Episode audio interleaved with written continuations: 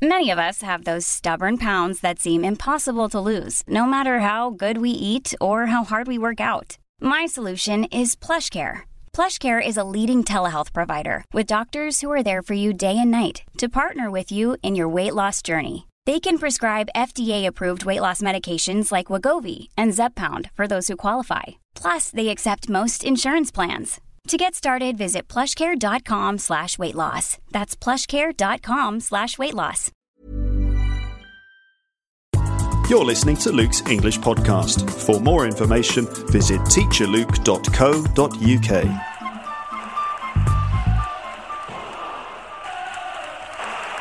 I think it's bad news for the English game. We're not creative enough, and we're not positive enough. It's coming home,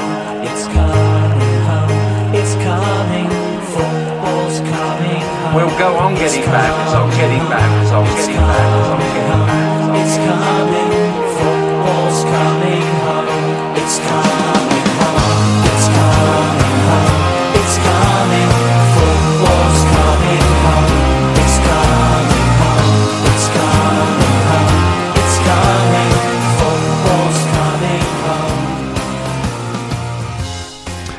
Hello, everyone. Welcome to uh, this special World Cup edition of Luke's English podcast. Uh, in this one, I'm going to focus on England. I'm going to start by focusing on England anyway.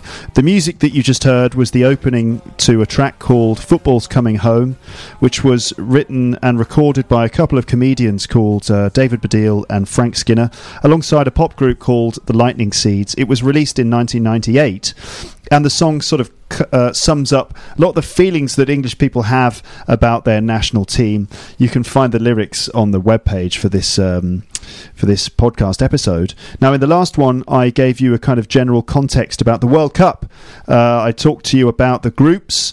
I talked to you about um, some of the things that uh, uh, are going on, and so we're I, I established a uh, list of contents for this series of episodes about the World Cup.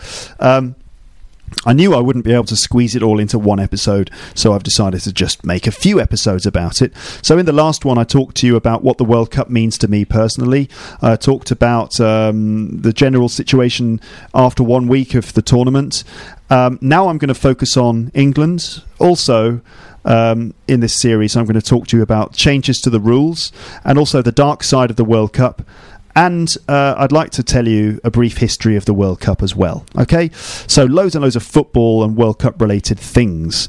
Um, this one, then, it's all about England. England, England, England. That's what we're talking about now. Um, all right, so some people have asked me on the website what I think. What do I think of England's chances? Um, how are we doing?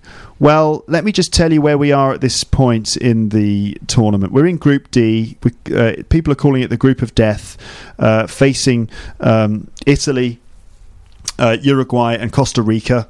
Um, it's a tough group because Uruguay and Costa Rica are both very uh, solid teams. Really, they're they're playing in their host continent.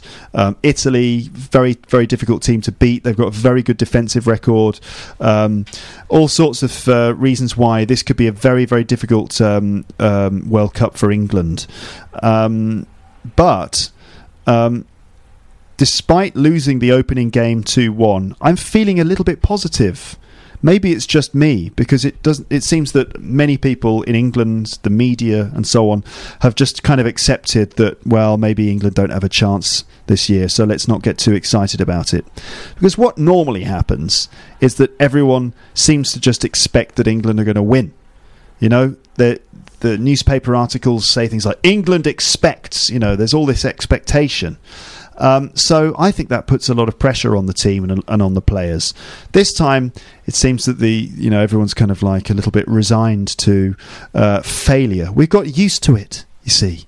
Um, Okay, so let me talk to you about sort of England's World Cup history. You know that we won the World Cup in 1966. We've won it once.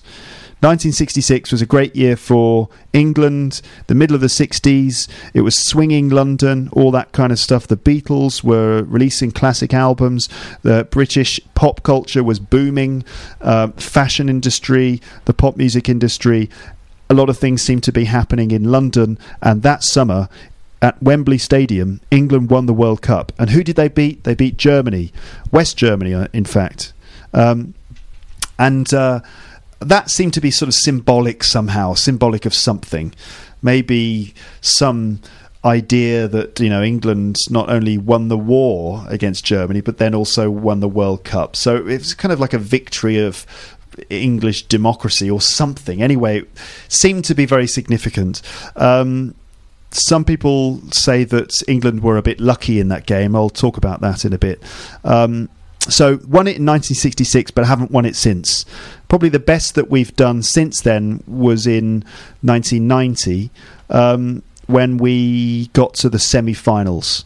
Okay, uh, we faced who but our old rivals Germany in the semi-finals of the 1990 World Cup, and we lost. Very disappointing, devastating. How did we lose? On penalties. That's right, penalties. Now England have a problem with penalty shootouts, a big problem. Um, let me tell you about it. I also want to tell you about uh, why perhaps England haven't won the World Cup um, since 1966, despite um, hosting um, the English Premier League, which is generally considered to be like the sort of the best uh, football league in the world. Certainly has some of the the top players playing in it, and the quality of football is very good. I think generally it's considered to be the top league in the world. So, if why does Engli- why is the English Premier League so great, and yet our uh, national team can't seem to um, play at the right standard? Um, well, let's see. Let's see. Let's see. Okay, first of all, um, a lot of the club teams in the Premiership have foreign players. Okay, so that might be part of it. It's not. It, uh, you know, all these foreign players from different countries play in the Premiership. So when England's national team comes out, well, they can't. Obviously, they can't uh, have all of those foreign players. So we just have to kind of select our uh, best English players. So that's one of the reasons why the national team is not quite as strong as the Premiership itself, just because we don't have all those foreign players. Um, maybe also because um, in England, in terms of the Premiership, the Premiership comes first. That that's where all the money is. Um, the it, there's a massive industry around the English Premier League, and so um, the whole infrastructure of the sport in England is focused on the club game, and the national team gets kind of sidelined. So that means that the players uh, focus on the clubs more, um, and the money is in the club football. And the national team suffers as a result. Okay, it could be that.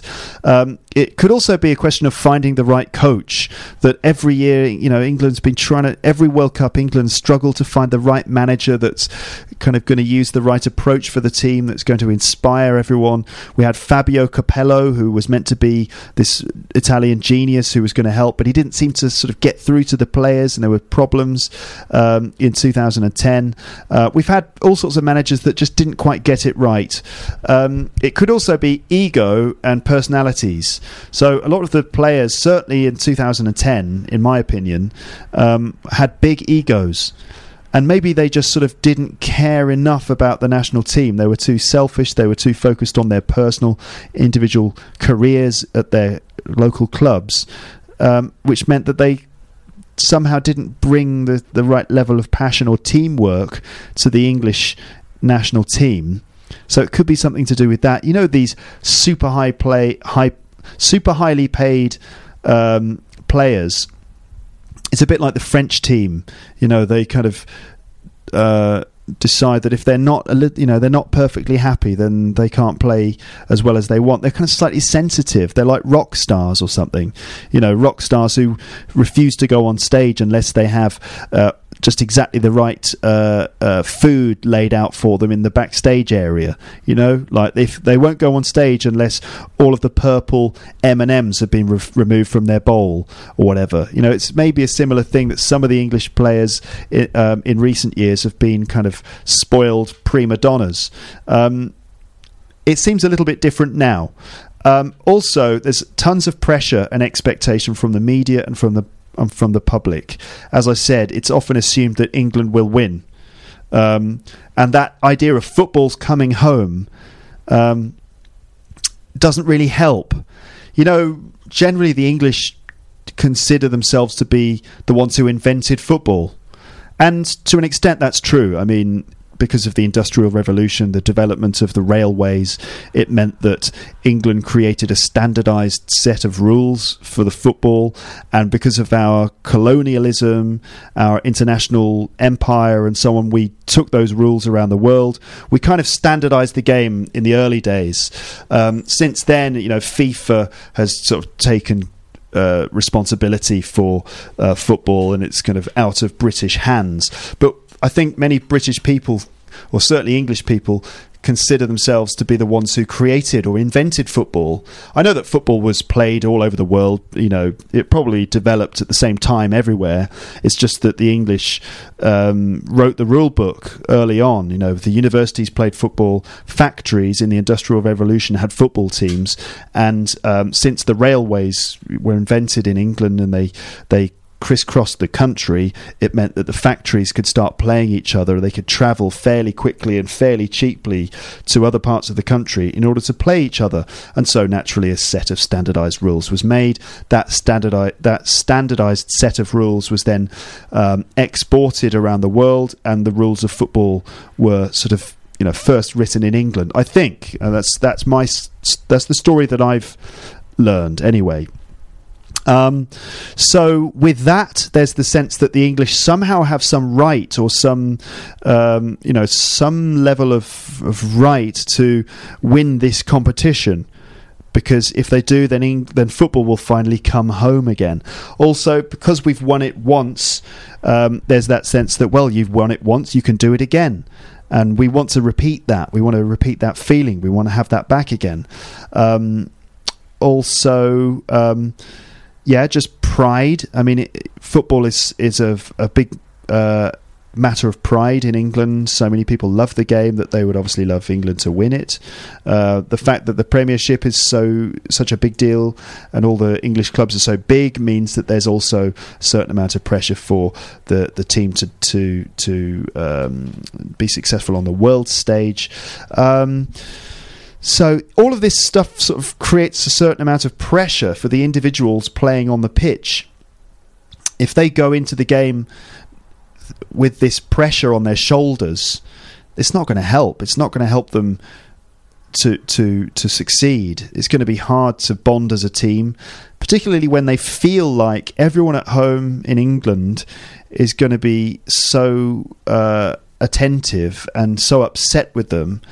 It's not going to it's not going to lend itself to the right attitude. I mean, famously last time um, when England performed badly in the World Cup, Rooney, Wayne Rooney, got sort of very angry with the media and he kind of shouted at uh, one of the cameras and he, he was very upset with the fans because the fans in the stadium were actually booing the English team, and so he got really upset and he said something about you know how it's he he made a sarcastic comment something like oh it's great isn't it when the fans are behind you meaning um, you know it's annoying that the fans were booing.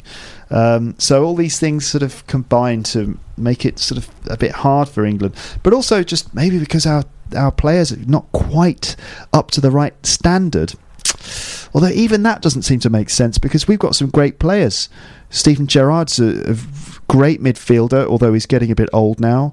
Wayne Rooney, of course, we know what he can do. We saw him performing brilliantly in the European Championships in 2006. He's a great talent. He's done so well at Manchester United, but he's never quite matched that success for England. Um, and we've got other members of the team in the past who've been great, but have never quite delivered internationally. Nowadays, we've got a younger team and it's great to see them working well together. In the Italy game, they were good despite losing. It was it was good to see them being positive. They were well behaved. They were behaving. You know, they they uh, they weren't fouling. They were being polite with other people on the pitch. You know, as much as polite as you can expect. But they weren't diving too much. I think uh, they weren't arguing with the referee too much. The conduct was good. Uh, they seemed positive. They seemed to be working well as a team. We've got a couple of great forwards in uh, Sturridge and Sterling. Sturridge, in particular, looks pretty strong against Italy, um, and he scored a goal with a great assist from uh, uh, Wayne Rooney. It was a good goal. So the team is. I mean, on paper, the team is not quite as strong as it was in 2010 in terms of the individuals we have in the team. For example, we don't have Rio Ferdinand, John Terry, uh, a couple of uh, really strong players who are not in the team this year, probably just a bit too old. Um, so um, on paper, the team's not as good, but in terms of the way they actually performed against Italy, it was quite promising. So in this context of like not for some reason now people not quite expecting it that much. Maybe it's giving the giving the team um, a little bit more freedom to just relax and try and enjoy themselves on the pitch. Um, so yeah, now so it's kind of looking a little bit better this year, but you know it's going to be tough. It's going to be huff, tough for us to qualify. So I think what's happened actually in the media this year is because we're in apparently the group of death. Maybe the media has kind of been repeating this story of like, oh, it's going to be very difficult. We'll have a, we'll be very lucky to get through. Uh, the team's not quite as good as it was. Maybe this is sort of releasing some pressure, and maybe there's a glimmer of hope that um, the team, if if we perform well like we did against Italy, we just need to score. We just need to be able to. We need a goal machine. I mean, back in 1986, 1990, we had Gary Lineker, who was a bit of a goal machine. He was just one of those guys who was dangerous in front of goal, and he had that ability to stand with his back to goal and, you know, um, make it very difficult for the defenders. And he w- he had a great finish. In 1986, he won the Golden Boot for scoring six goals in the tournament. 1990, he, he was dangerous as well, scoring against uh, Cameroon in the quarterfinals and Germany in the in the semi-finals. Can Sturridge fulfill that role? Let's hope so. Um, so, let me talk to you about penalties, okay? Because penalties are like England's nemesis. Uh, we're, we're cursed by penalties, absolutely cursed by them. Uh, the curse of the penalty shootout. Let me tell you the story of England's penalty uh, sorrow, okay? Uh, now, do you know? Do you know why we've got such problems with penalties? Well, to be honest with you, I can't tell you why England has a problem with scoring penalties, but we seem to because we've uh, we've had all kinds of disappointments with penalties. So everyone's crossing their fingers that we don't end up in a penalty shootout situation. Um, maybe it's because mm, maybe it's just because we haven't scored enough goals in our games. Anyway, what's the story? Okay, let's go back to World Cup 1990. It took place in Italy. England had a good team. It was looking pretty good. We got to the semi finals, and who were we playing? That's right, our old rivals, Germany. West Germany. No, it was just Germany at this point, because it was 1990 after the Berlin Wall had. had uh, had gone down. Oh no, actually, hold on. No, it was still West Germany. It's a bit confusing with all the political changes that go on. Anyway, 1990, we get to the semi-finals. Um, at the end of the game, it's 1 1. It goes to a penalty shootout. What happens? Two of our team members fail to score. Stuart Pearce, the brilliant Stuart Pearce, his nickname was Psycho um, because he was apparently psychotic as a defender. Very tough, very tough guy, um, difficult to play against, and he was a bit of a freak, uh, a bit of a penalty kick master. But Stuart Pearce managed to just blast the ball right into uh, the goalkeeper's legs, and then another player, Chris Waddle, hit the ball over the over the crossbar, and we were knocked out of the World Cup. It's a horrible way to get it, get knocked out, and the two guys were devastated. I was devastated too. I was 13 years old. I was just full of enthusiasm for England. I thought that we could get to the final, but disappointingly, we got knocked out on penalties. It was horrible, heartbreaking. Then, two years later, Euro 96, the European Championships in 1996, and it was hosted by England. It was held in England exactly 30 years after we'd won the uh, the World Cup in 1966. So 30 years later, Euro 96. Uh, the newspapers were full of stories about how football was coming home, and the team looked good. We looked good. We beat the Dutch. We beat the Scottish. We were very convincing. We got to the semi finals. Against who? That's right, Germany, our old rivals again. England versus Germany. And it ended up in a penalty shootout again. This time, Stuart Pearce managed to score. And it was a great moment because he scores and he just you could see that it was like cathartic for him. He scored and he ran over to the England supporters and screamed at them uh, like "Come on!" like that. It's brilliant. You've got to see the video. I'm going to try and find the video so I can show it to you on the website of Stuart Pearce scoring his his uh, his penalty. I'm just writing that down. Stuart Pearce uh, penalty video um, penalty video. Uh, 1996, but unfortunately, it wasn't enough because we lost to Germany on penalties. Again, devastating, horrible. Our competition was over. We were knocked out at home to Germany when we had a good chance of winning. It wasn't to be. Then, what's next? Um, next up is the um, World Cup 1998. 1994, we didn't qualify. Very disappointing. World Cup 1998, we got to the second round against Argentina. What happened? Yes, that's right. It got to a penalty shootout again. And this time we were knocked out again because uh, two of our players failed to score. Terribly disappointing. We we left the World Cup only in the second round, and you know it's it's it's not a very dignified way to go out to lose on penalties. Horrible. Uh, again, just heartbreak, devastation. Uh, but it wasn't. It still wasn't over. Our penalty problem still hadn't finished because then we go forward to the European Championships again in 2004. This time we got to the quarter-finals against Portugal. And it was a 2 2 draw at the end of the game. So it went to penalties again. And that's right, we got knocked out on penalties. Um, two two of our guys. Um,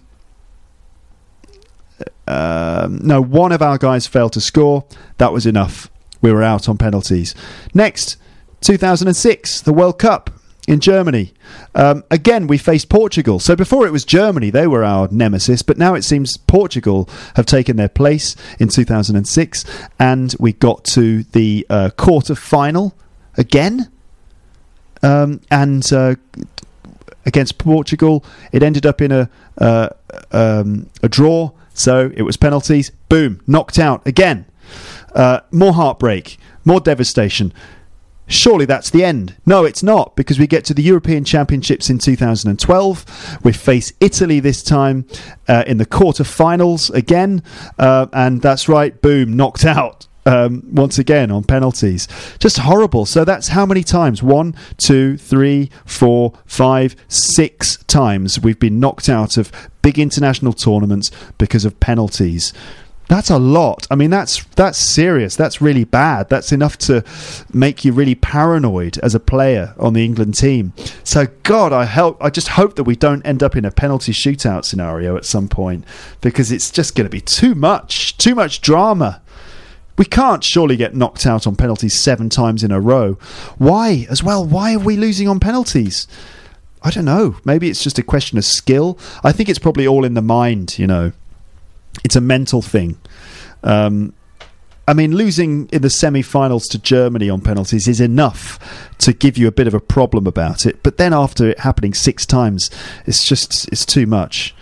So we'll see. I think it feels like, as I've said, it feels like at this point that the pressure's off a little bit. So if it does happen, maybe the England players will just, you know, be able to deal with it a bit better. Let's hope so. Um, so there you go. That's the England situation. Um, mm, we'll see what happens. We will see. Our next game is tomorrow, and we're playing Uruguay. And oh God, just God, I just really hope that we win. Just please, can we just I mean, what would I be satisfied with? I think I'd be satisfied if we got to the quarterfinals, to be honest. I think that's where we're at. I, obviously, I'd be over the moon if we got to the final. That would just be the best. But it's going to be tough for us. The conditions we're playing in, we're playing at a stadium out in the middle of the Amazon jungle, for God's sake. The conditions are tough. It's so hot and humid. We're English guys, for goodness sake. We're not used to playing in those conditions. It's going to be hard. Um, so, anyway, stiff upper lip, you know, best foot forward. Let's just do our best and uh, see what we can do. We'll go home with our heads held high. Let's just try and do our best. Our manager, Roy Hodgson, Roy Hodgson, yeah, well, you know, the the boys have gone out there, they've done their best. You know, I think uh, it's been a tough game for them considering the conditions, but I'm happy with the, the way the boys played, and uh, you know, let's just hope they can repeat the uh, that performance on uh, on Thursday. You know, that's that's my Roy Hodgson impression. There you go. He looks a little bit like an owl. Just extra information for you there, and that- that's a good thing for me because I like owls because owls are sort of wise and they can fly and they can turn their heads around 360 degrees. I don't know if Roy Hodgson can turn his head round 360 degrees, and even if he could, would that be an advantage? I I don't know. Um, I really don't know if, if being able to do that would help. Um, but certainly, him looking like an owl could just be a little bit positive because you think, well, you know, our manager, he must know what he's talking about because he looks like he looks wise and uh, and he look yeah he looks like an owl. So that's that's a good thing. It makes you feel secure. Yeah okay i don't know if it's going to make a difference. What does your manager look like? Does he look like a wise bird? A a, a wise uh, carnivorous bird? Um, or not? Uh, and does it make a difference? Well we'll we'll find out I suppose as we see what happens during this this World Cup competition. Um, right I'm going to move on to number 4 in my list which is changes to the rules. There have been a few changes. Goal line technology has been introduced in this World Cup and it's about time. It's about time that FIFA uh, woke up and smelt the coffee and introduced goal line technology. Um, because, come on, it's the 21st century. There's nothing wrong with using technology to help um, deliver a little bit of fairness. Sometimes I get the impression that FIFA don't really care that much about fairness. Oh, a bit of controversy there. We'll come back to that in a bit.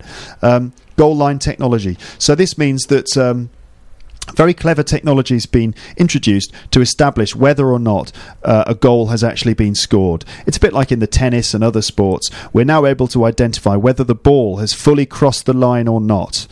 So, this is a great thing because this is going to make the competition more fair. Okay.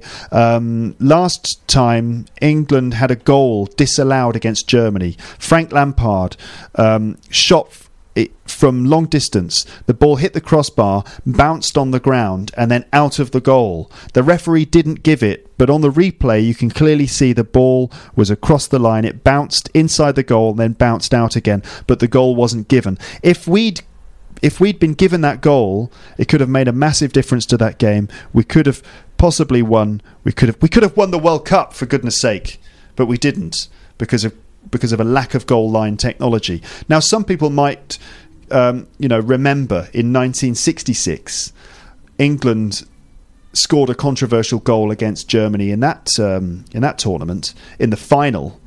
Um, in fact, I think it was Geoff Hurst hit the ball uh, long distance. It hit the crossbar, bounced down, and then out of the goal.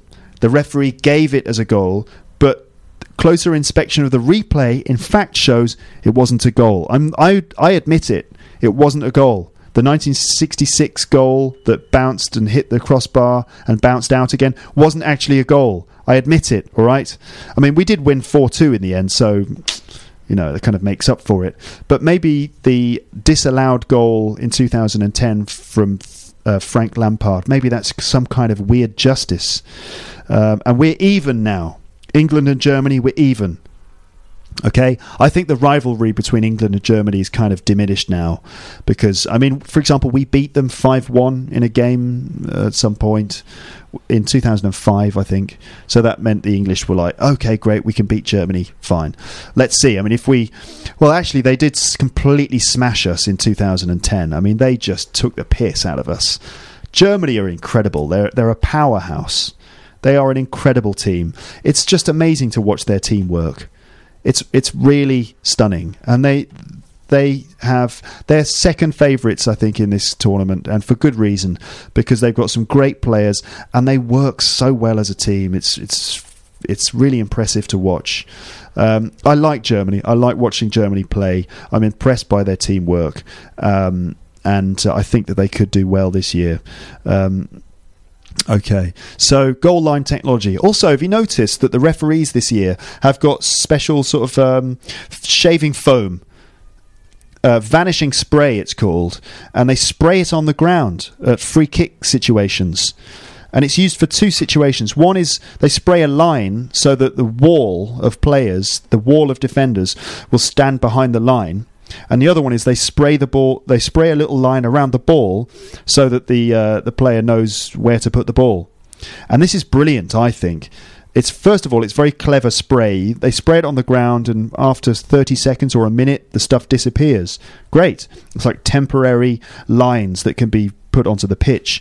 Um, the other thing is that it's it's definitely going to stop people cheating, right? Because you know when the referee um, tells the players where to stand in the wall, and then the referee turns to walk back to the pen- to to the free kick area, and all of those defenders in the wall just are starting to edge forward. They creep forward. Sometimes it's ridiculous how far forward they creep. They're just cheating. You know, they're not supposed to move forwards, but they always do. Also, the other th- way in which players cheat is the referee shows them where they got to put the ball for the free kick, and then they kind of do this thing where they throw the ball down and spin it, and it kind of rolls forward a little bit, and they can gain a few extra inches of advantage. So that's a kind of cheating too. So this vanishing spray is going to cut that che- cheating out, and it's going to make it more fair. It might change the game a little bit. It could mean that it's slightly easier to score from free kick situations. It might be easier to score from dead ball situations, which means that for um, and is his name Andrea Pirlo. For the Italian player Pirlo, who is um, a bit of a master at dead ball situations, we might see a couple of amazing free kicks from him which is great. I mean, I like free kicks. I think goals scored from free kicks are really dramatic and amazing. They can be awesome. Like David Beckham was very good at that. That was one of his strong points. Dead ball situations. He could curl the ball over the wall, he could curl it around the wall into the top corner. It's a really majestic and beautiful thing to see. Um, so that's the um, the vanishing spray. What do you think of the vanishing spray? Do you think it's a good addition to the game?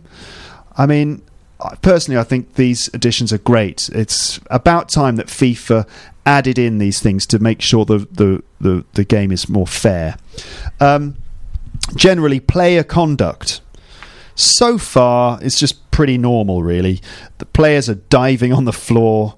I can't stand that stuff, to be honest with you. I can't stand seeing these grown men, these professionals, these highly paid professional athletes throwing themselves down like, "Ah, oh, I fell over. You know, it's pathetic, isn't it?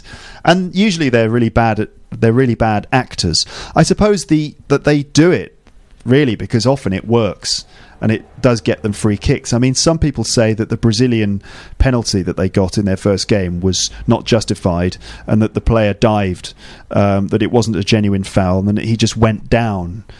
You know, he just dived onto the floor. I think it's pretty pathetic and it's it's basically like cheating.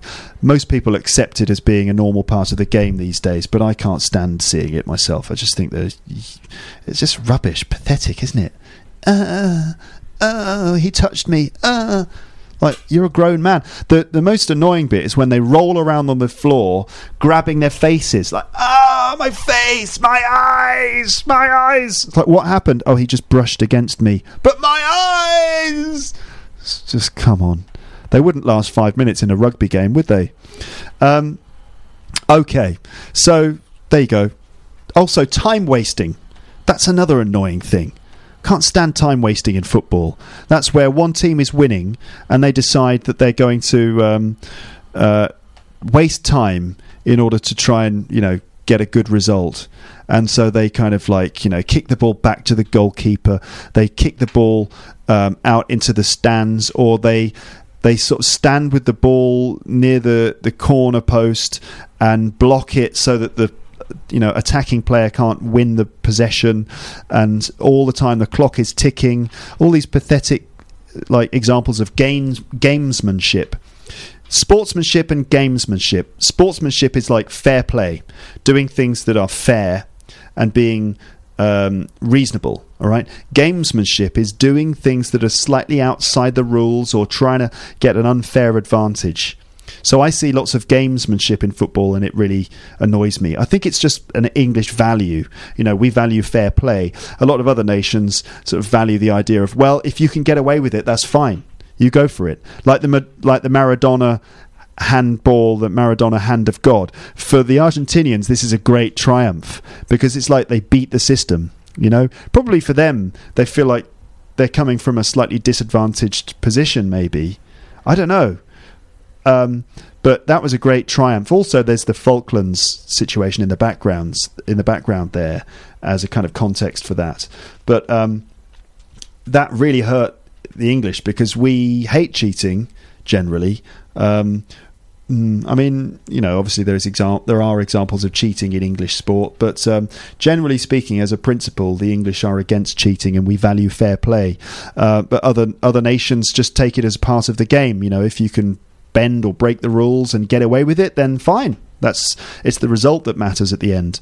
Um, I personally hate time wasting, and I, I would like to see FIFA introducing some rule to penalise it because it's bad for the game. I think you know when uh, a team is winning and they decide they're just going to lock down the game. Um, it's not very entertaining to watch a team just locking off a game and preventing any football being played just because it's their way of winning. It's it's a it's sort of a bit pathetic, I think, uh, and it's not fun to watch. So it would be nice to see FIFA introducing some kind of pen- penalty for.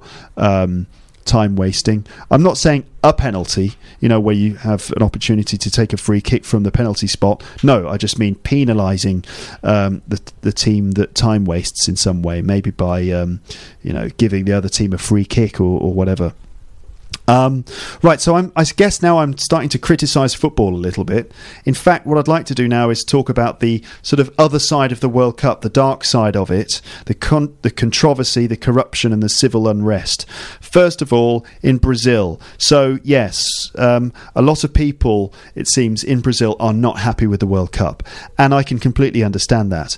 Um, let's see, eleven billion dollars or more has been spent on developing stadiums and developing infrastructure for the World Cup. $11 billion. Now, how much of that money is going to end up benefiting the people of Brazil?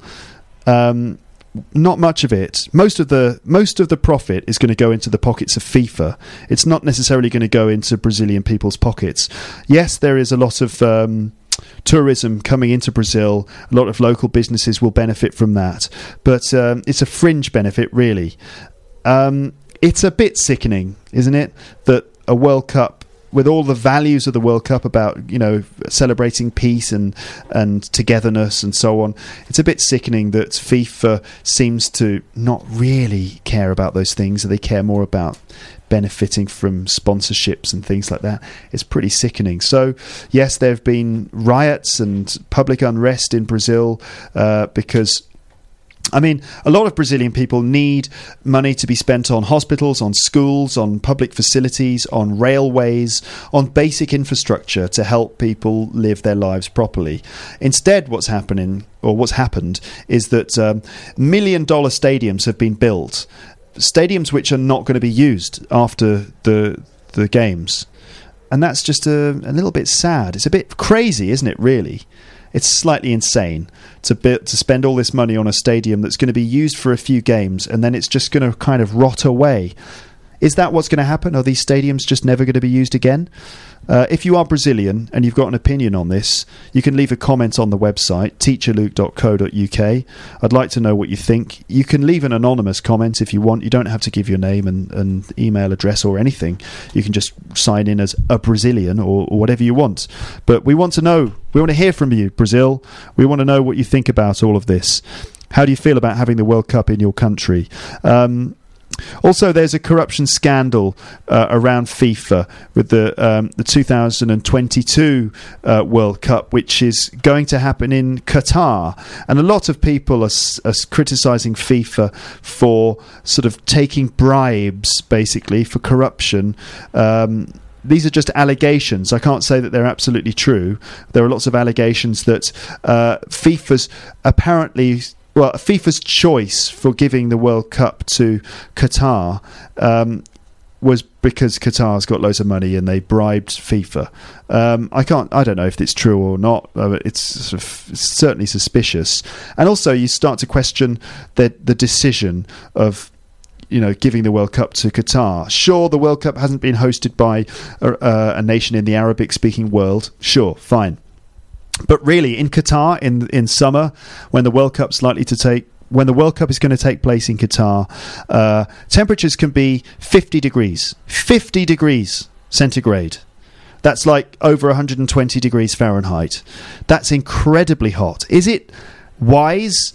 Is it wise to have football games being played in those conditions? Really?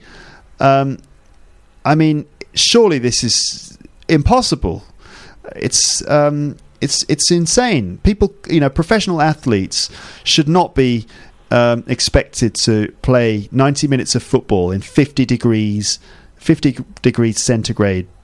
It's just mad. I, I know that um, the Qataris are saying that they will, um, you know, build stadiums that are going to have some sort of air conditioning systems that will cool the, the pitch down, but that that, just seems to be a, a, crazy use of resources. Why spend like billions and billions of dollars developing these super air conditioned stadiums? It's just a waste of. I just feel like it's a waste of money. Like all of that air conditioning is going to be pumping out. It's going to be using up energy. I don't know. It's a crazy world. It really is. I understand that a, a Middle Eastern nation deserves to host the games, but is it practical? Really? Um, yeah, well, we, we will see. Uh, there's also the Falklands issue. Um, Argentina. Um, they may face some kind of legal action because uh, in their opening game, the players were photographed holding a banner. Uh, the banner um, the banner, the banner, the banner. Okay, let me just have a quick look um, at this uh, website. There's a little report about Argentina and their their um, their their banner. Uh, basically, they, they held out a banner which was photographed that said the the Malvinas belong to Argentina. All right, so this is this is um, a fairly controversial debate between England and, and Argentina uh, about the Falkland Islands, or otherwise known as the Malvinas. Okay, uh, these are small islands off the coast of Argentina, and um, they are currently um, British territory, although in Argentina they believe them to be the uh, natural uh, property of Argentina. Okay, so uh, this has been a cause of, of, of, conflict, like armed conflict in, in the past. In the Falklands War in the in the 1980s, uh, there there was um, a conflict over the ownership of the Falkland Islands, and Britain and Argentina went to war. There was a there was a small conflict about it. People lost their lives. Um, the islands remain part of British territory, um, and it's a big debate. I had a little look on the internet, did a bit of research into the debate, and um, it seems that the that the debate at the moment seems to be on the side of um, of Britain. Actually, uh, i know that there's a strong, there are very strong feelings about this in Argentina, and I don't necessarily want to get deeply into it now. But I can just give you a little bit of information about the arguments on both sides. So uh, on the um, okay, the argument that says that the Falklands should belong to Argentina, or that the Malvinas should belong to Argentina, uh, goes something along these lines. Basically, it's like colonial, colonial, colo. Sometimes I can't speak my own language. All right, colonialism has ended. So why should Britain claim uh, land which is so far from its home country? It's not 1888. It's not 1880 anymore. Okay. Um, you know you can't really do that anymore. Um, Argentina naturally should be the owners of the Falkland Islands because it's you know it's just on their doorstep. Um, all right, but the argument against that is that um, um, the Falklanders, the the people who actually live on the Falkland Islands, have the right to decide. Um, you know uh, who owns the islands, and the residents there overwhelmingly choose to stay British. Um, so, if Argentina decides to take the islands by force, then that would be some sort of undemocratic action. It would be unfair, um, and it would be an act of aggression against the people uh, who live on the islands, and then you got a problem. So, what do I think about the Argentine players? Protesting against Britain's occupation of the Malvinas. Well, I mean, I understand that Argent- Argentina has a um, has very strong feelings about this, but the World Cup is not supposed to be the the place to uh, present those ideas. You know, that's just the way it is. It's it's not supposed to be a um, a platform for um, political uh, ideas. I know it's a very sensitive issue, but ultimately, I think that's what it comes down to at the World Cup. Um, but I, you know, Luke's English podcast is not necessarily the place for me to have this debate. Uh, but if you want to read more about this debate, then you can go to well, you can go to teacherluke.co.uk, find the episode for this, uh, find the page for this podcast, and there's a link to debate.org, which will show you different opinions on both sides of the argument. Okay, as ever, ladies and gentlemen, feel free to leave comments with your opinions on this subject. What do you think? If you're from Argentina, how do you feel about this, or is it just not a big deal for you?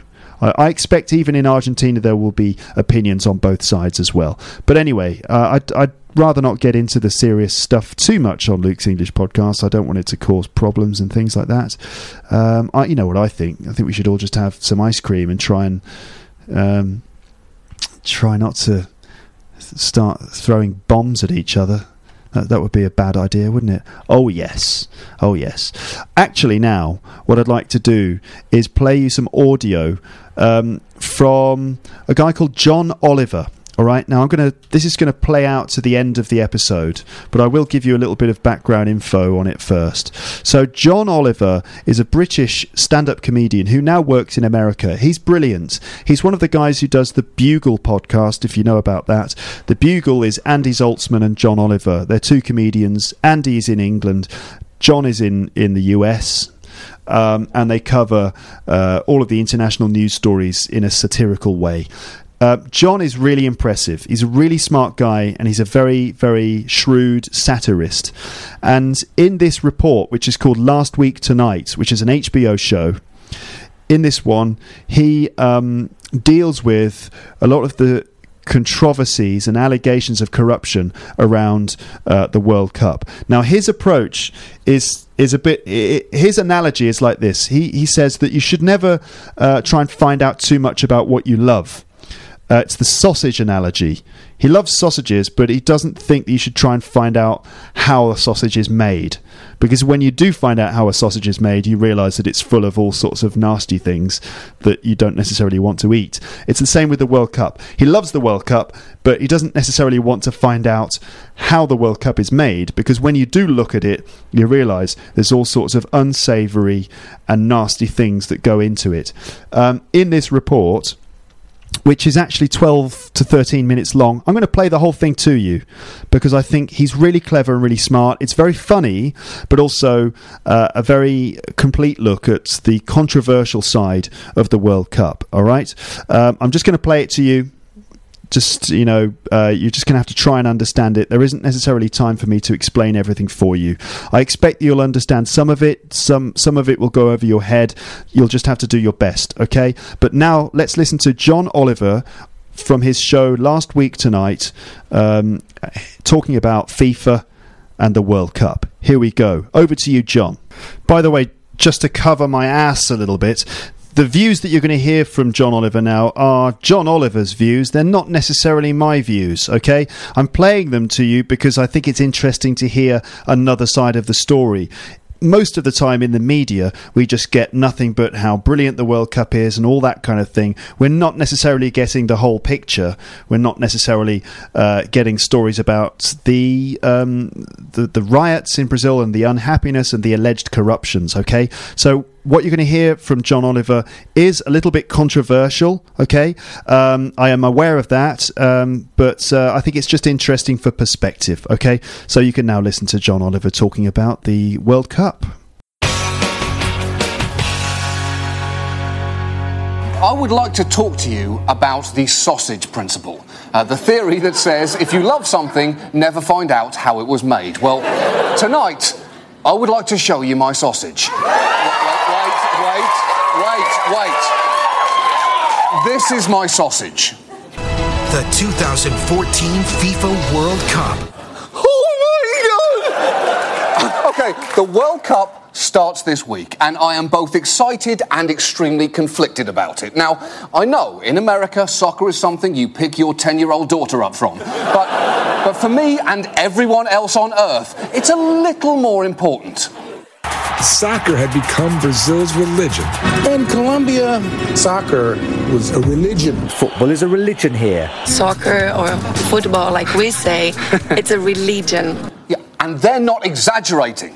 When David Beckham got a tattoo of Jesus, the response of most soccer fans was, oh, that, that's huge for Jesus. That's, that's a big deal for him. Here's, here's my conflict. The World Cup is one of my favourite things, but it's organised by these guys FIFA. You either know it as the Fédération Internationale de Football Association or that soccer video game you have. But, for American viewers who may never have encountered them, FIFA is a comically grotesque organisation. In fact, telling someone about the inner workings of FIFA for the first time is a bit like showing someone two girls, one cup. You, you do it mainly so you can watch the horrified expression on people's faces. Because let's start where FIFA's current World Cup is about to take place Brazil. Brazilians are excited about everything. This is how they celebrate the fact that it's just about to be Lent. They, they love the concept of giving up chocolate temporarily. They're also the biggest soccer fans on earth, so they must be thrilled at the prospect of hosting the World Cup. There's been months of unrest in some of the city's favelas or slums, with clashes between police and residents. Here, people demonstrated against Brazil holding the World Cup. That makes no sense. Why would you be unhappy hosting the thing that you love the most in all the world? The government has spent more than $11 billion getting ready. The United States team will play its second game here in the city of Manaus, in this brand new $270 million stadium. Manaus is so remote that it's almost impossible to reach by car, which is why officials had to have the stadium materials brought in by boat, shipped across the Atlantic from Portugal, and up the Amazon River. Okay, that does seem like a waste of money, especially when you consider that that stadium is only going to be used for four World Cup games.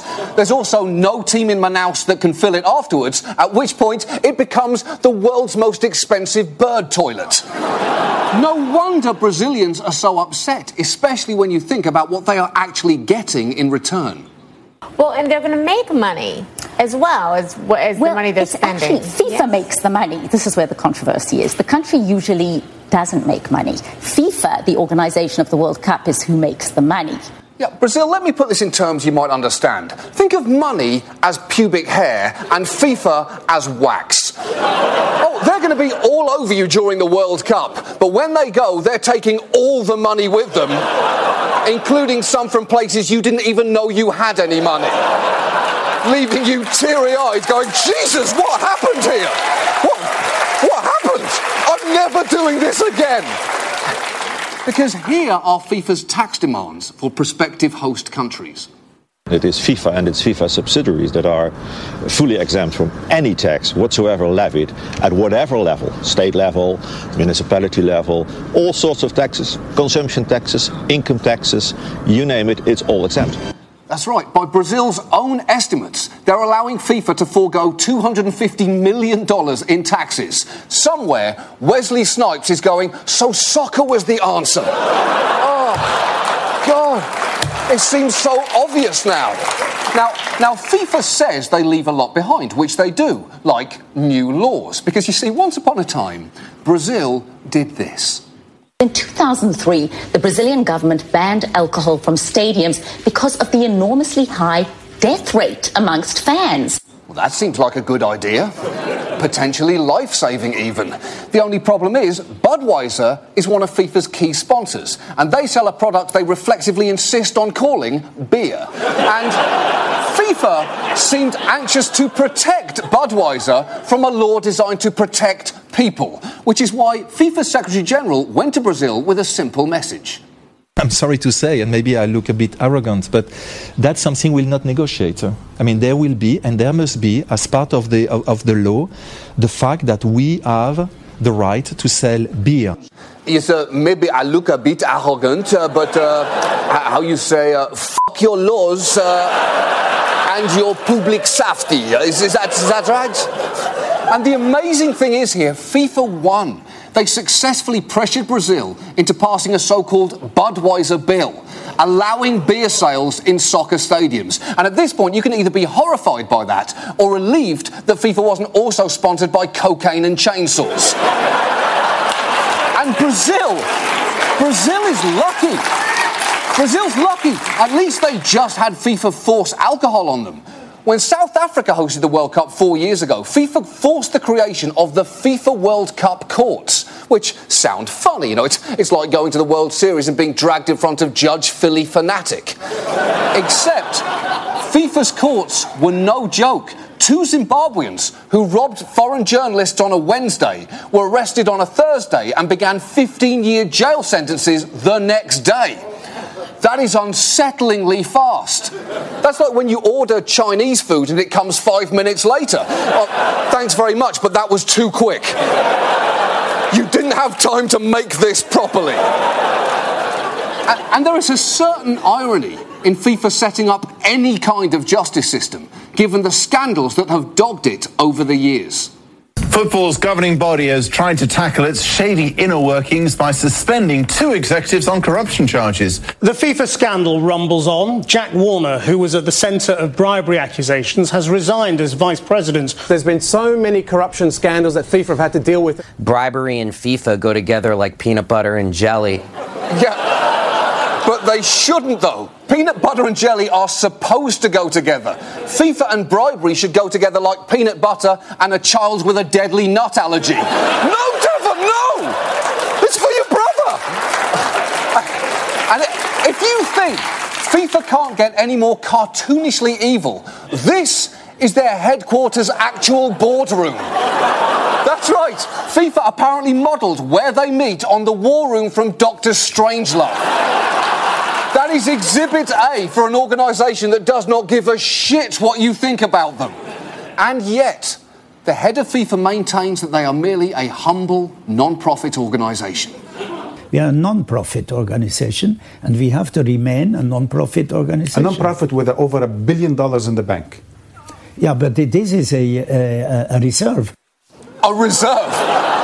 A reserve of a billion dollars.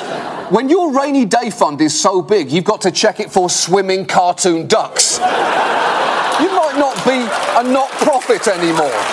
That, that, by the way, that man, the man you just saw, is Sepp Blatter, and even his name should have been a red flag.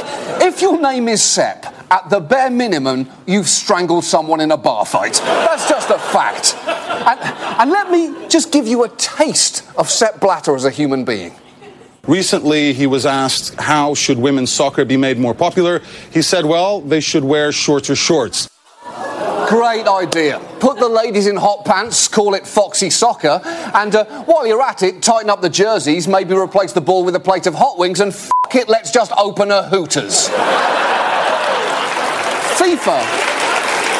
FIFA, the humble non profit, even recently spent $27 million to fund United Passions, a fictionalized version of their history, starring, for some reason, Tim Roth as Sepp Blatter. And this movie, like FIFA itself, looks terrible. will be the Fédération Internationale de Football Association. FIFA. The first World Cup will be held in Uruguay. You have everything you need to run our family. But you know, the slightest error and you're out. Who makes a sports film where their heroes are the executives? And the crazy thing is, you don't need two hours and Tim Roth because the greatest film about Sepp Blatter has already been made. It's 10 seconds long and it's on YouTube. dirigere la FIFA. Guardate qua, attenzione, eh, improvvisamente. That is That is the one time you can genuinely say, I'm glad that old man fell off that stage. But perhaps the worst part of FIFA is not even its past or its present, it's its future. Because the host of the 2022 World Cup has already been decided. The winner to organize the 2022 FIFA World Cup is Qatar. Qatar? There's between 1 and 50 reasons why that is an awful idea. Summer temperatures in Qatar can reach some 50 degrees Celsius, a difficult environment to hold a professional sporting event outdoors. 50 degrees Celsius is 122 degrees Fahrenheit. You are hosting the World Cup somewhere where soccer cannot physically be played. That's like if the NFL chose to host the Super Bowl in a lake. Now, there, there are now allegations that some FIFA executives took bribes to put the World Cup in Qatar, and I hope that's true. Because otherwise, it makes literally no sense. And not just because of the weather, but because of the working conditions. Qatar is a slave state in the 21st century. A migrant worker can't leave the country without an exit visa. That visa has to be approved by his employer. Who has your passport? मेरा passport भी नहीं होता So you're trapped here. We've got coffins coming home every day. More than a worker per day on average is dying. Conservatively, from the figures of just two countries, India and Nepal, more than 4,000 workers will die before a ball is kicked off in 2022. So, what you're essentially saying is the Qatar World Cup is shaping up to be the most deadly Middle East construction project since this one. And, and by this point, I hope I've proven to you that FIFA is just appalling. And yet, here's their power. I am still so excited about the World Cup next week. And it's very hard to justify how I can get so much joy from an organisation that's caused so much pain, other than going back to right where we started. Soccer or football, like we say, it's a religion. But it's not just that. It's an organised religion, and FIFA is its church. Just think about it. Its leader is infallible. It compels South American countries to spend money they don't have building opulent cathedrals, and it may ultimately be responsible for the deaths of shocking numbers of people in the Middle East. But, but, but, but for millions of people around the world like me, it is also the guardian of the only thing that gives their lives any meaning. And if that comparison does not make Americans love soccer, then frankly, nothing will. Okay, controversial um, opinions, controversial statements there from John Oliver. Um, I don't mean to sort of, I don't mean to bring everyone down, but you know, I like to look at the whole picture, and um, I can't help thinking about these things when watching the World Cup. It's you know it's just the way it is in the modern world.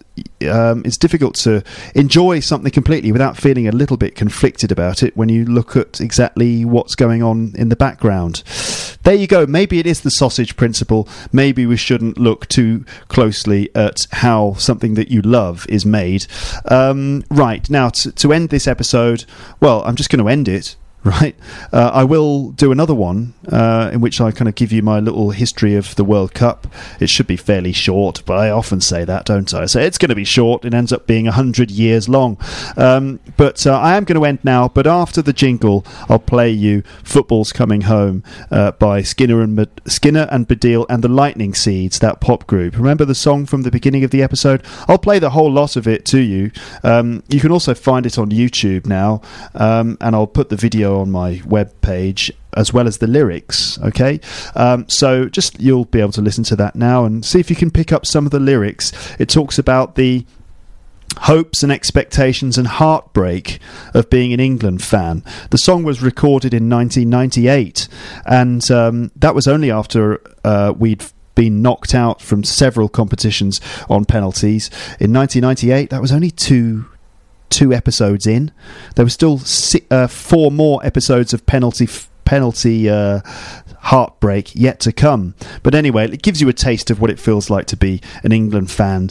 Uh, the highs and the lows, the heartbreak, the joy, the tears, and all the other things. Um, stick around after the jingle and you'll be able to hear that song. But for now, from me, it's goodbye. Bye. Bye. Thanks for listening to Luke's English podcast. For more information, visit teacherluke.co.uk.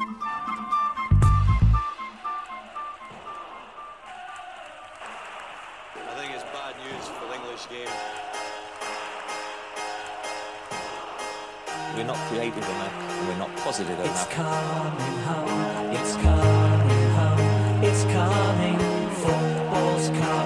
We'll go on getting back, so getting back, so getting back, getting back.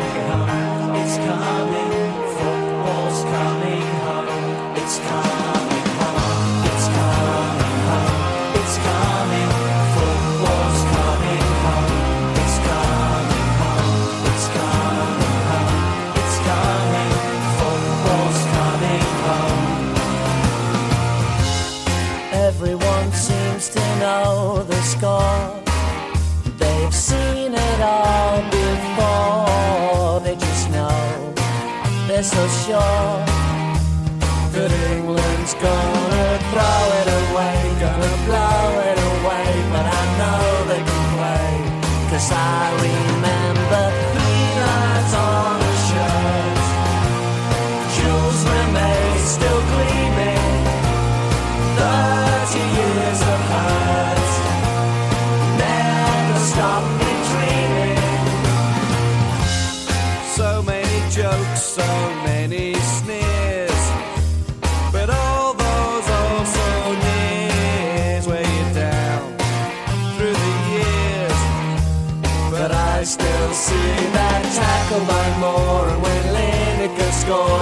Bobby belting the ball